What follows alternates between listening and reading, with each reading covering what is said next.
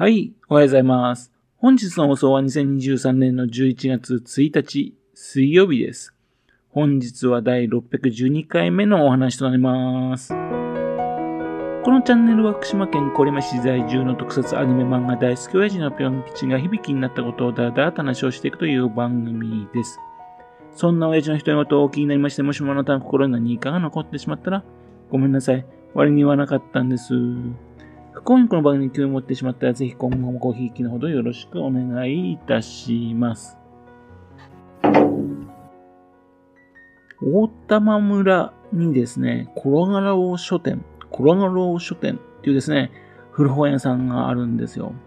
以前ですね、県内の古本屋さんをね、紹介するときですね、502回目の時のね、話の時にですね、ちらりとそのお話をいたしました。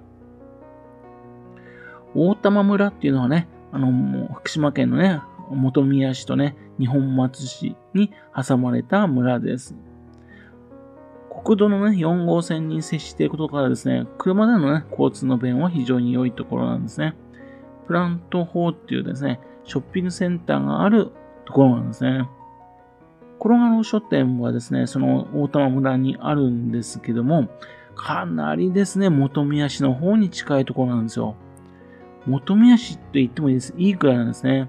あの、茶の花遊楽園っていうですね、花がね、非常に綺麗なね、公園があるんですがね、その公園のすぐ近くにあるんですよ。今年の7月頃ですね、ネットでね、コロガロー書店っていうね、古本屋さんがあるっていうのを見つけたんですね。コロガローっていうのはひらがなでね、書店っていう、面白い名前の古本屋さんだなと思いましてね。そして、大玉村っていうことでね、こんなとこに古本屋っていうのでね、興味があったんでね、カーナビでね、行ったことがあるんですよ。畑のね、並ぶあの、密道路でね、かなり行ったところにあったんですね。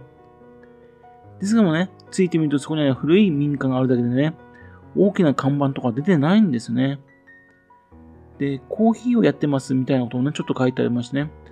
確かに民家がね、あのーこの古本屋さんらしいんだけどね、さてどうしようかなと思いましてね。で、結局入り口で引き返してきちゃったんですね、自分ね。あの、古本屋さんですかね、最近はね、だいぶインターネットね、営業してるっていうお店も多いんですね。店舗を持ってない古本屋さんも多いんですよ。だから、ちょっとね、そういう風なお店なのかなと思ったんですね。昨日ですね、仙台にね、本社がありまして、福島でもね、あの、県北に読む人が多いですね、河北新報っていう新聞社があるんですかね。その新聞社の記事でね、このコロナロ書店のね、店主の方がですね、あの、記事に載っていたんですね。それを見たんです。県外からですね、福島県に移り住んできた女性ということと、大玉村にね、古本屋さんっていうのはね、やっぱりね、あのーなぜだろうということでね、それでね、記事になったんでしょうね。あのー10月27日の記事です。で、ネットでね、それを読みましてね、なるほど、そうだったのか、と思ったわけですね。その河北新報のね、記事にはね、動画もついていますので、ね、興味ある方はぜひ見てほしいなと思います。実を言いますとね、その店主の方とですね、3回会っておりましてね、数回お話ししてるんですね。お会いしたのはですね、一箱古本市だったんですよ。7月のね、日本松の一箱古本市、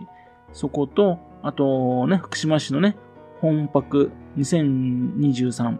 ね、そういうところで行ったですね、岩木町中古本一箱古本市なんですね。そのね、一箱古本市にもね、参加していましてね、そして日本の近代文学を中心としたね、古本を販売していたんですね。で、河北新報によりますとね、オンラインショップをね、開店したのはね、2020年の8月だそうです。それから店舗をね、開けたのが21年の5月だそうなんですね。やはりオンラインショップの方が先だったんですね。で、店主の方、小倉さんですけどね、あのー静岡県出身でね、進学した、あの、都内の、ね、大学と大学院、そちらの方で建築を専攻されましてね、そして卒業後までね、大手ゼネコンでね、ビルス建設、それを担当していたそうなんですね。すごいですね。えで、やりたかった仕事はいいですね。次第にですね、忙しさと責任の重さにね、参ってしまったらしいんですよ。で、当時ですね、趣味の読書が心の支えだったらしいんですね。で、給料をですね、古本屋集めに積み込みましてね、そして、名作ゆかりの地をですね、訪ね歩きとかをしていたそうなんですね。で、そんな店主の方はですね、大玉村へね、移住となったのはですね、旦那さんがですね、村の地域おこし協力隊になったからだそうなんですね。よくね、福島県の大玉村にね、ついてきてくださいましたね。ありがとうございます。